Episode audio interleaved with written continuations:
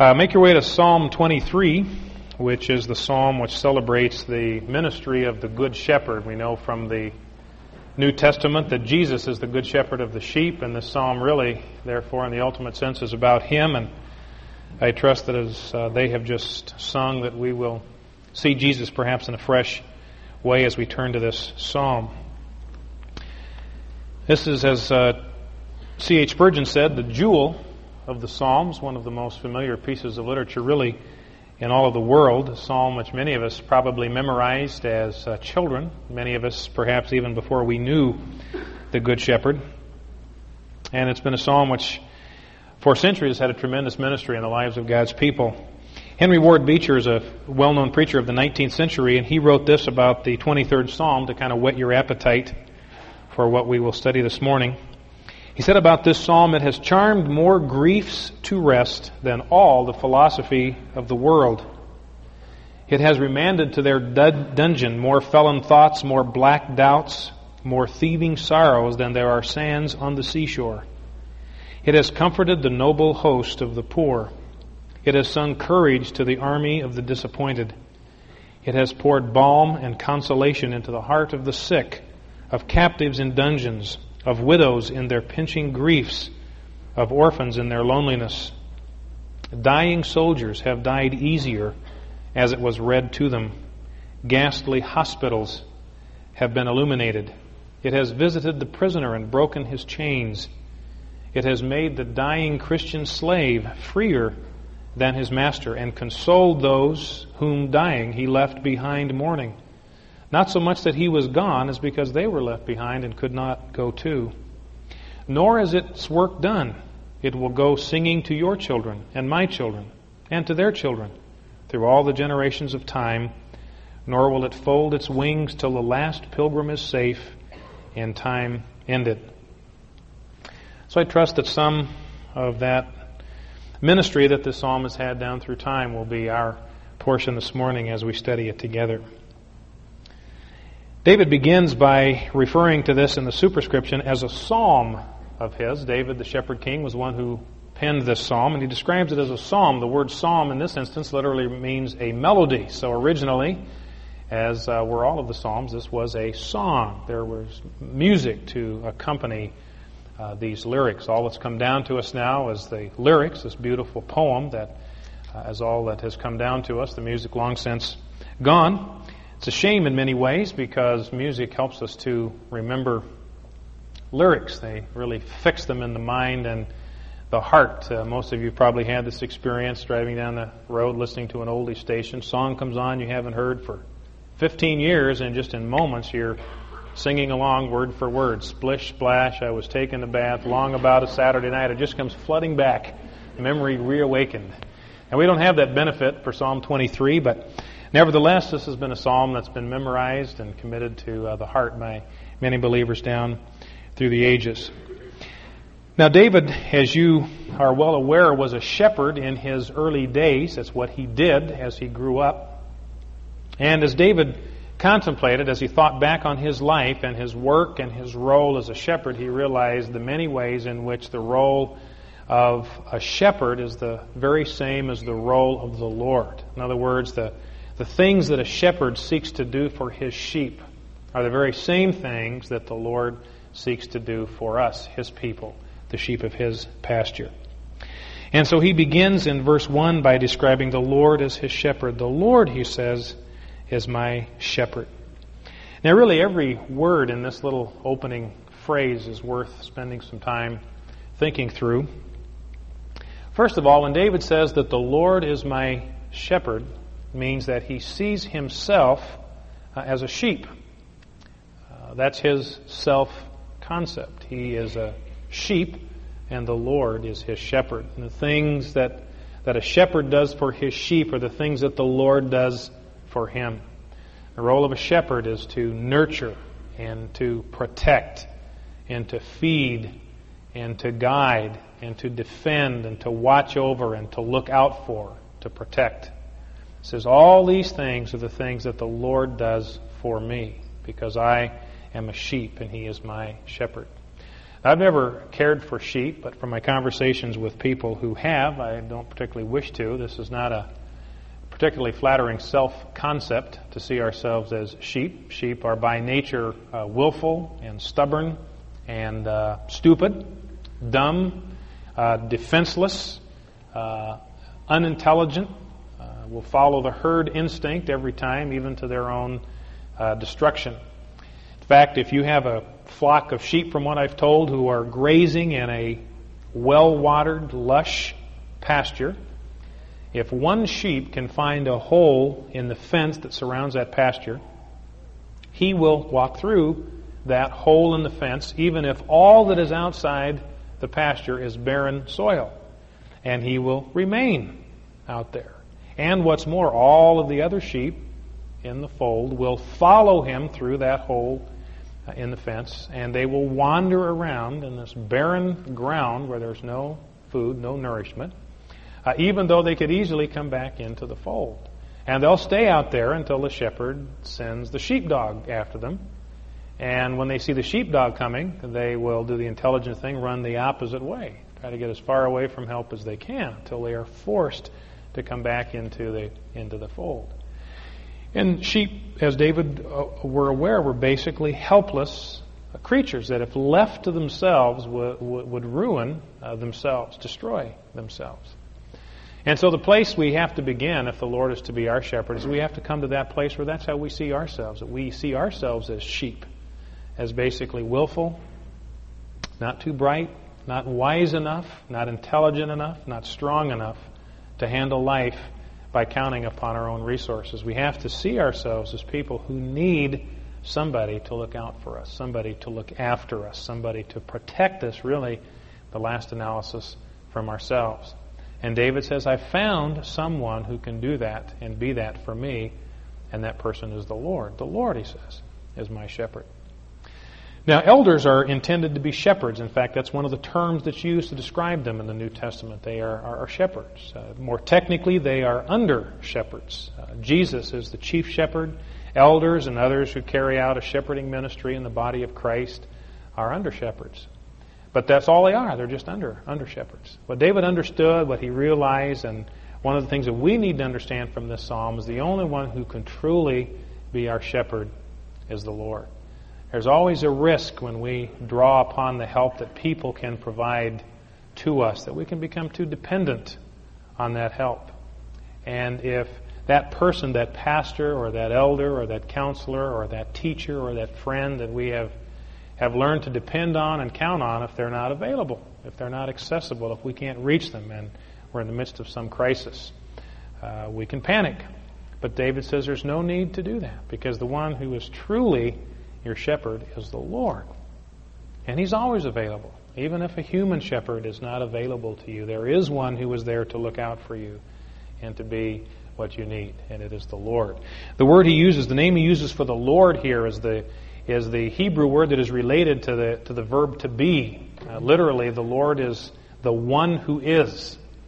And I think the reason that uh, the Lord used this name for himself is he was communicating to, to, the, to his people that I am Whatever you need me to be, I am whoever you need.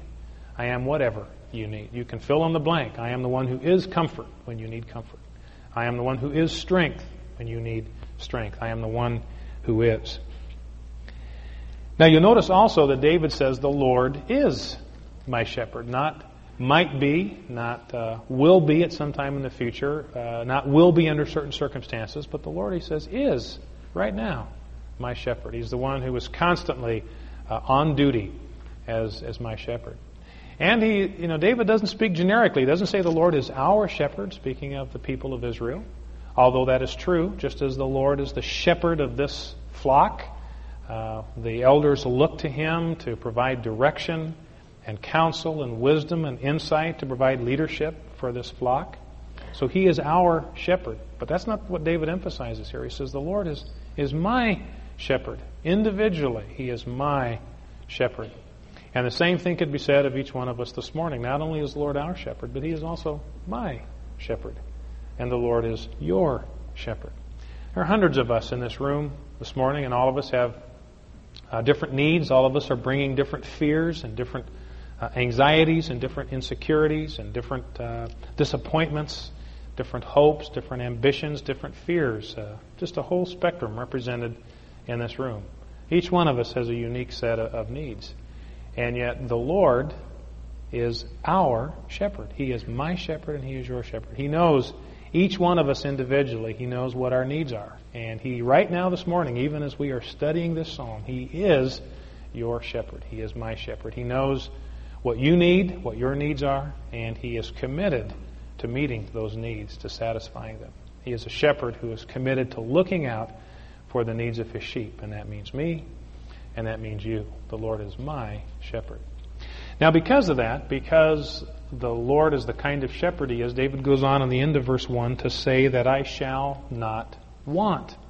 The Lord is my shepherd, therefore I shall not want. Now we need to understand what David means by the word want here. Uh, the NIV, I think, has translated it better at this point because the Lord is my shepherd. The NIV says, I shall lack nothing. The point is that every need that I have as a sheep will be met by my shepherd. It's not that I will stop wanting things or stop wishing for things. That's not David's point. His point is because of the kind of shepherd that the Lord is, I will lack nothing that I need. So his point is the Lord is your shepherd, the Lord is my shepherd, is committed this morning, right now, as we are studying these words, he is committed to meeting every need that you have. He is committed to satisfying every need that you have in your life. That all of us can say this morning, right now, because the Lord is my shepherd, I shall not lack for anything that I need. That doesn't mean that the Lord will give us everything that we want, but He will give us everything that we need. In fact, sometimes He will take away the things that we want or wish for or think we need in order to make us realize that all we need in life is Him and what He supplies. Samuel Rutherford illustrated it this way. He says, If you had a friend who lived in a closed room, walled in on all sides, dark room, and the illumination in this room was provided by lamps, and he idolized these lamps. He built his life around these lamps. Best thing you could do for that man would be to sweep through that room and extinguish all of those lamps so that you could lead him outside that closed in room to see the light of heaven. And David is saying the same thing about the Lord. He is committed to meeting every need that we have, even if it means taking away from us things that we want. And David's point is if there's anything that we do not have that the Lord does not provide for us, then it is something that we do not need to be utterly content, whether it's a husband or a wife uh, or a child. Uh, we can do without those things, no matter how much we may want them, because the Lord is all we need. And we begin to understand that He is completely committed to meeting every need that I have and will, will fill me up with Himself. And that's David's point, really, in verses 1 and 2, that the Lord, as his shepherd, is, is committed to meeting our need for contentment, for wholeness, for completeness. And he illustrates it this way in verse 2 He makes me lie down in green pastures, He leads me beside quiet waters, He restores my soul.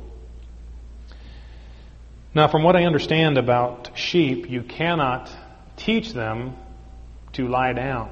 You can knock them over, but you can't teach them to lie down. You cannot train them to sit or heel or fetch or catch a frisbee.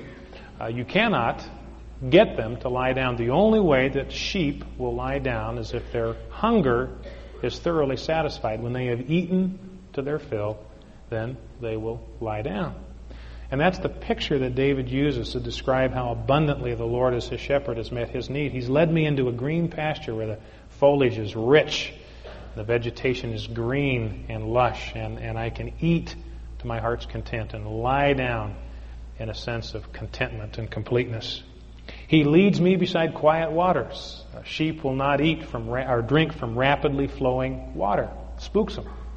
So they need to be led to a place where the waters are quiet uh, and still and flowing gently, and from there they can drink and satisfy uh, their thirst. And David says, That's how the Lord takes care of me. He's led me beside waters which are calm and still, from which I can drink and, and my thirst can be slaked. I can, my thirst can be completely quenched by these quiet, cool, refreshing waters. He restores my soul, David says. Literally, he makes my soul return. He brings my soul back to me.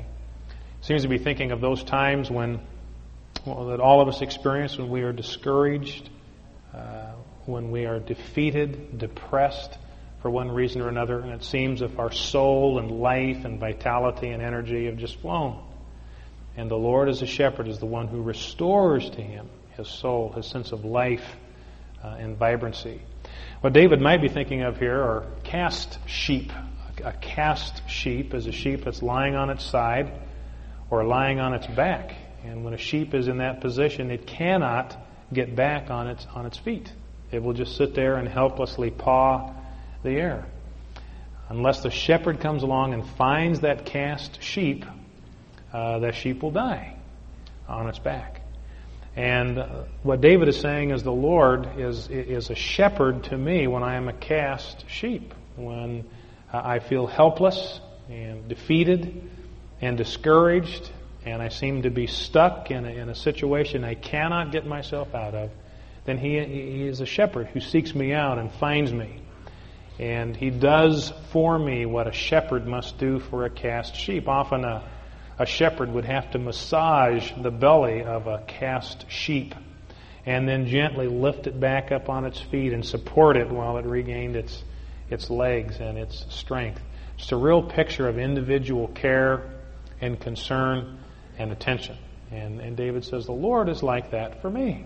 He's the one who comes to me when I am a cast sheep, and He's patient with me, and, and He gently brings me back to life and sets me back on my feet and brings me back to the flock.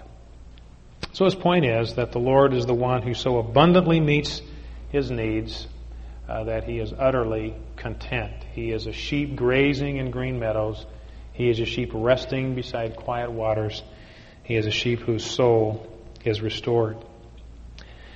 Then he goes on in the middle of verse 3 to say that not only does the Lord meet his need for contentment, he also, as a shepherd, meets his need for character. He guides me in the paths of righteousness for his name's sake.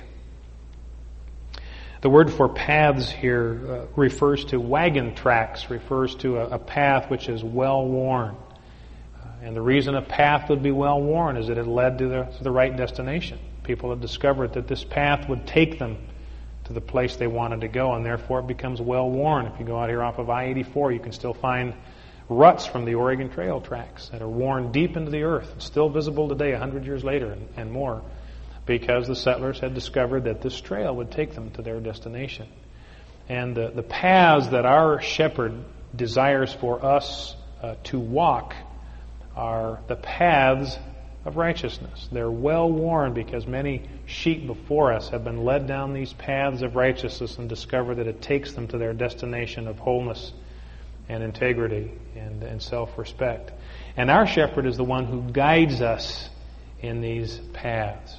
Sheep uh, need to be guided. As Isaiah pointed out, uh, sheep left to themselves will turn to their own way. They'll wander off the path every time. And the role of a shepherd when he sees a sheep leaving the path which leads to the next meadow, is to take his shepherd's staff, the, the, the long uh, staff with the crook at the end, and gently tap the side of the sheep and, and nudge it and poke it back onto the path. And I think David has chosen the word guide here very deliberately, that, that the, the shepherd does not drive the sheep in paths of righteousness. He doesn't harass or harangue or whip the sheep. Sheep uh, need to be led not driven. And that's what our shepherd does for us. When he sees us drifting from the path of righteousness, he has gentle ways of nudging us back on track, of giving us a quiet reminder of what his will is for us, and nudging us back when we tend uh, to drift. Read a story in Decision Magazine just a couple of weeks ago about a family that was on uh, vacation. And they were stopped at this beautiful um, national park and enjoying the scenery. And as they came back to their car to leave, they were approached by a very angry man who was shaking his fist at them. His face was beet red. and accused them of damaging his car, which was parked right next to theirs. Says, You put a dent in the door of my car. And the, the father in this family gently explained, No, that we were very careful when we got in and out of our car, and, and we, we couldn't have damaged your car. Uh, someone else may have done it, but we, we did not do it. And tried to be as gentle as he could, but the man's wrath uh, remained unabated. And finally, all the man could do was just to leave, just to pull his car out with his family in it, and leave the man angry, standing there shaking his fist and cursing at them as they drove away. Now, it happens that this family at this time had been working on a scripture verse that their daughter had memorized in Sunday school, Psalm 56, uh, 3, not Psalm 56, 3, but Romans 12, 17, which says, Do not pay back evil for evil.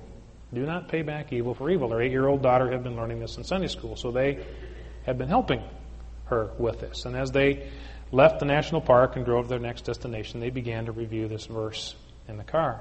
Well, a few minutes later, the man in this red car pulled up right behind them, very narrow road, no room to pass, and just tailed them all the way down this narrow road, uh, right on their bumper. Finally, they were able to find a wide spot in the road and pulled over, and the man whipped past them, spewing gravel as he as he raced past them. And they finally were relieved to see him gone. About 10 minutes later, as they rounded a, uh, a corner, they saw this red car parked by the side of the road with the hood up and uh, steam rising up out of the uh, from under the hood. It's decision time. Now, the natural impulse would be to plow right past that guy. He deserves everything he's getting. Uh, let him stew in his own juice. See if I'm going to stop and help him after what he did to me. But the good shepherd used the, a little poke from Romans 12:17. That was the staff that he reached out and tapped the father in this family with. Do not pay back evil for evil. And reminded of that, he stopped his car, gave the man a ride into town, and arranged for a tow truck with him to come back, and then drove him back to the car uh, and to his family. It was a powerful object lesson to the daughter, but but it was a, a, an object lesson, too, for us of the way in which the Lord uses just a variety of methods to guide us in paths of righteousness. Now, why does the Lord do that? Well, he says in the end of verse 3, he does it for his name's sake. I think what David is alluding to here is the fact that all of us uh, bear the name of our shepherd. We are known by his name. We carry with us the name of Christ. And people form their impressions of Christ by what they see in us. Their assessment of Him is often based on what they observe in us. And what David is saying is that the Lord is willing to take that risk. That's a really amazing thing. That He is willing to stake His reputation on our behavior. He is willing to stake His reputation on the way others see us treat our wives and our husbands and our children, and the way we handle ourselves in our offices and softball diamonds and, and golf courses and bowling alleys. He's willing to stake his reputation on what people see in us. And he's there to guide us in paths of righteousness, to, to prod us, uh, to make us people who bring credit uh, to his name. And he does that. He guides us in paths of righteousness for his name's sake.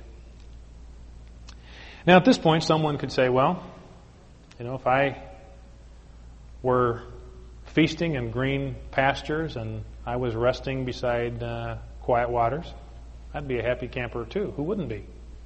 Uh, what I need is something that's good for the for the dark times in life, uh, for the times when I'm facing bankruptcy or going through a divorce or facing some serious illness, possibly even terminal illness, or have suffered facing death myself, uh, or Eh, facing the death of someone that I've loved and have to walk through that. That's when I really need a shepherd. And so David goes on in verse 4 to say that the Lord is the one who provides our need not only for contentment and character, but also for courage and comfort in the dark times in life. Even though I walk through the valley of the shadow of death, I fear no evil, for you are with me. Your rod and your staff, they comfort me. Often in the summer months, uh, good shepherds would take their sheep to, to mountain meadows higher ranges and graze them for the summer in these, these mountain pastures, and then bring them back to the ranch, to the fold for the winter months in the lower flatlands.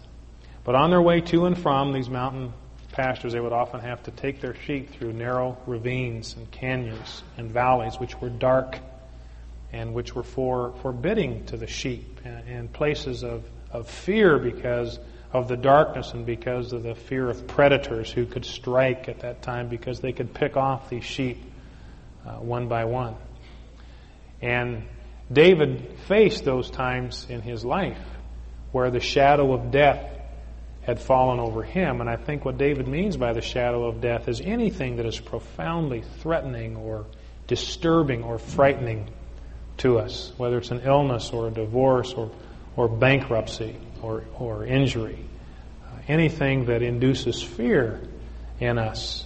That's the shadow of death uh, falling upon us.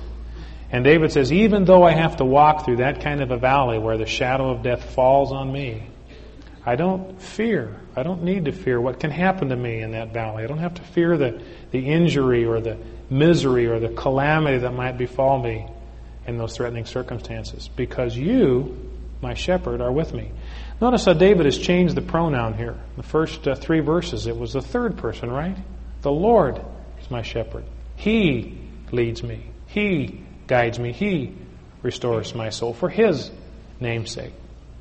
But now, as David walks through the valley of shadow of death, a, a time of real crisis and threat in his life, uh, the pronoun changes, becomes second person. You are with me, your rod and your staff. And I think what David is alluding to is it's often in those times of real crisis and pressure that our our relationship, our intimacy with the Lord deepens as we cling to Him to bring us through those difficult times. And the reason he says he fears no evil is that your rod and your staff are there to comfort me. A rod was uh, like a nightstick, kind of a sawed off baseball bat. Shepherds would often uh, custom make these to fit their grip and be just the right length and heft, just as a baseball player would choose a bat of a certain length and, and weight. And shepherds were very adept at using these rods uh, to drive away predators. They were even adept at throwing them some distance to, to hit a predator that might be attacking one of, one of the sheep.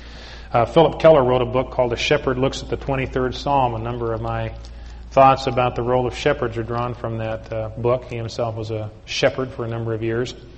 He mentions one episode in his life that brought the reality of the comfort of a rod home to him. He was on a photo safari in Africa with a Maasai herdsman as his guide, and they'd come across a, a tribe or whatever of elephants, and they wanted to drive these elephants out into the open land.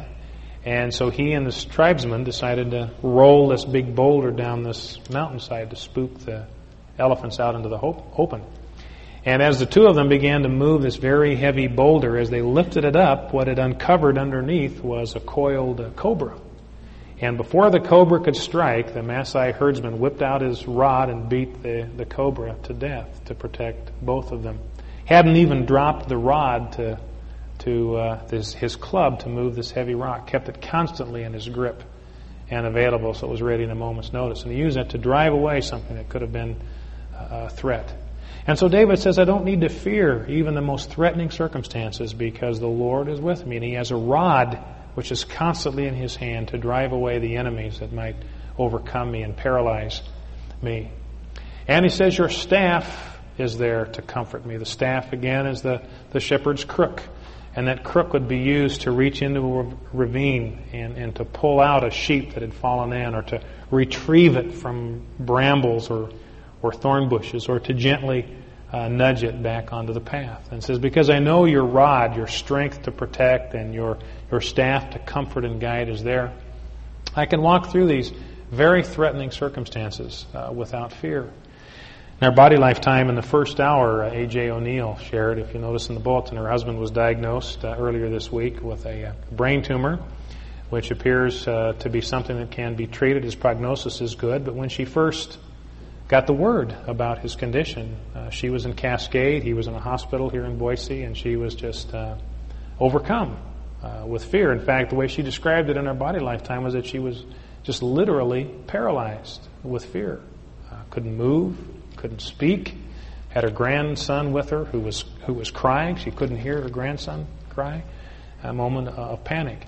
And in that, that moment of panic, as she faced the shadow of death falling over her and her family, she turned to the Lord and says, Lord, I don't know how to deal with this. I can't, I can't handle this. I need you uh, to come alongside me and to be my strength and to help me through this. And she went on to describe uh, the sense of peace that began to, began to invade her soul as the Lord used his rod to drive away that panic and that near uh, hysteria and used his staff to draw her to himself with a sense of his presence and, and, and his comfort, his consolation.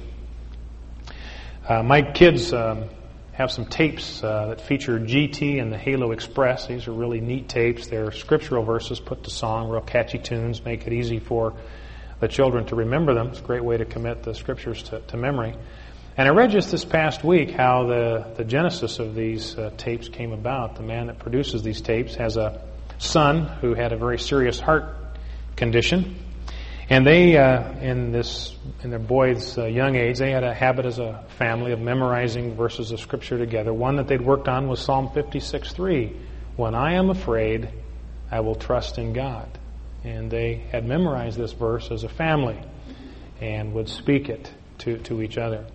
Well, because of the son's heart condition, he faced a number of surgeries, open heart surgeries.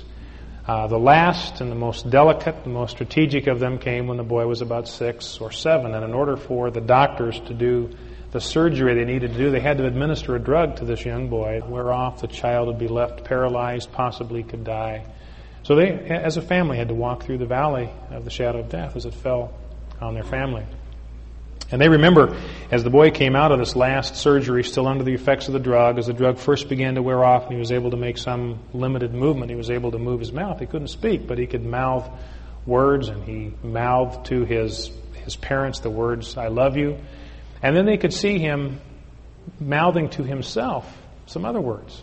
Uh, it was difficult for them to read his lips because of the respirator in his mouth, so they pulled closer to read his lips, and they realized that what this young boy was saying to himself is, When I am afraid, I will trust in God. When I am afraid, I will trust in God. So here was a young boy who, who realized that even though he himself was walking through the valley of the shadow of death, the Lord would walk through that with him and provide him comfort. And the man realizing, the father realizing the benefit of this scripture in the life of his own son, wanted to make this available. Uh, these reminders of God's presence and grace available to other children and started this, this series of tapes. And even if we have to face the loss of someone that we have loved, even if we walk through the valley of the shadow of death because someone we love dies, the Lord is, as David points out here, the one who will comfort us and see us through. Uh, Phillip Keller, the one who wrote the book about um, the shepherd's psalm, lost his wife to cancer several years before he wrote this book. And as he's commenting on this verse, he describes his own experience of the Lord's presence during that time. He says, During my wife's illness and after her death, I could not get over the strength, solace, and serene outlook imparted to me virtually hour after hour by the presence of God's gracious Spirit Himself. It was as if I was being repeatedly refreshed and restored despite the most desperate circumstances all around me. Unless one has actually gone through such an experience, it may seem difficult to believe. In fact, there are those who claim they could not face such a situation, but for the man or woman who walks with God through these valleys, such real and actual refreshment is available. Even though I walk through the valley of the shadow of death, I fear no evil, for you are with me. Now, as David thinks back on the completeness of the Lord's ministry to him as his shepherd, how he abundantly satisfies his needs for contentment and and for character and for courage. He thinks of another metaphor in verse 5 to sum up the, the, grace of the Lord to him, and that's the metaphor of a gracious table host. You, he says, prepare a table before me in the presence of my enemies. Notice that this is in the presence of enemies, in the, in the sight of his enemies, even as they are pictured as surrounding this table, this banquet hall where he is feasting. So the point he's making is that this, uh, this completeness of, of my needs being satisfied is not dependent upon my circumstances. Even in the midst of very threatening circumstances, this is my experience. You prepare a table before me. You have anointed my head with oil. My cup overflows. The anointing of head with oil was a custom in the East, and you welcomed a guest into your home to dine at your table. It's a cologne or perfume that would be would be dabbed on the head of every guest. In fact, if you remember in Luke 7, Jesus rebukes Simon who invited him to his home and yet did not anoint his head with oil. And he contrasts that with the woman who came in and anointed his feet uh, with her tears. Says, You didn't do that, Simon. You should have, but you didn't. And here David says, The Lord is like a host who anoints my head with oil. The word for anoint here literally means to make fat. What David says literally is, You've, made, you've, you've given me a fat head. You've made my head fat with oil. And I think David's point is that you have been so generous with this cologne that my hair has absorbed this and is beginning to swell with the moisture from this cologne. You have anointed generously my head with oil, made me feel a specially welcomed guest. My cup overflows. In other words, uh, the wine goblet was filled to overflowing till it spilled down onto the, the tablecloth. Again, a host who was sloppily generous with his resources to his guest. The, the verb to prepare there in verse 5, you have the picture of patience and care in that. Here's a host who, even in the presence of, of enemies, is, is unhurried in his preparation for the special guest. He carefully prepares the table settings and folds the cloths and lays out the silverware and arranges the goblets and, and, and very patiently and unhurriedly sets out the food for his, for a special guest. So David uses that as a picture of how abundantly the Lord has satisfied his needs.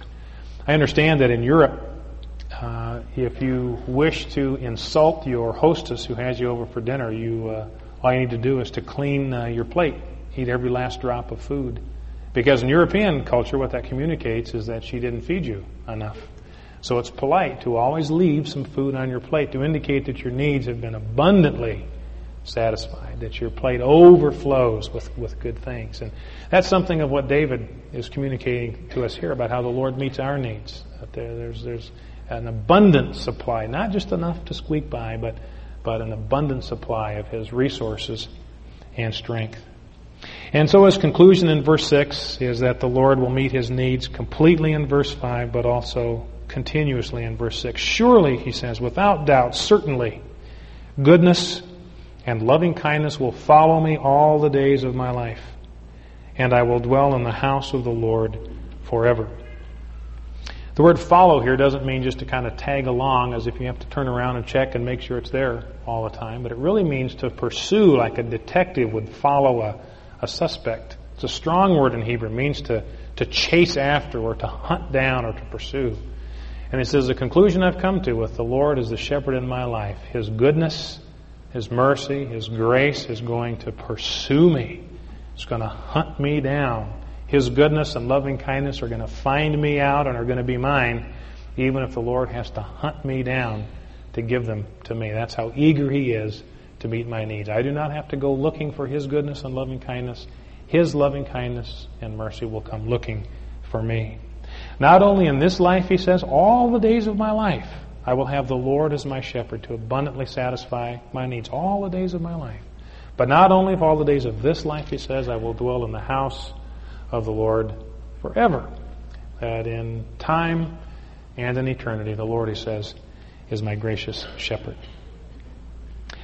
I'd like to pray for us just for a moment, and then I'll have Ron come back up and lead us in some worship to respond to this picture of the Lord as a gracious shepherd. And would invite you, as Ron did earlier, to think of uh, some instances in your own experience where God has been a shepherd to you that you could share uh, with us to encourage us. Let's pray together, and then Ron will come up and lead us in worship.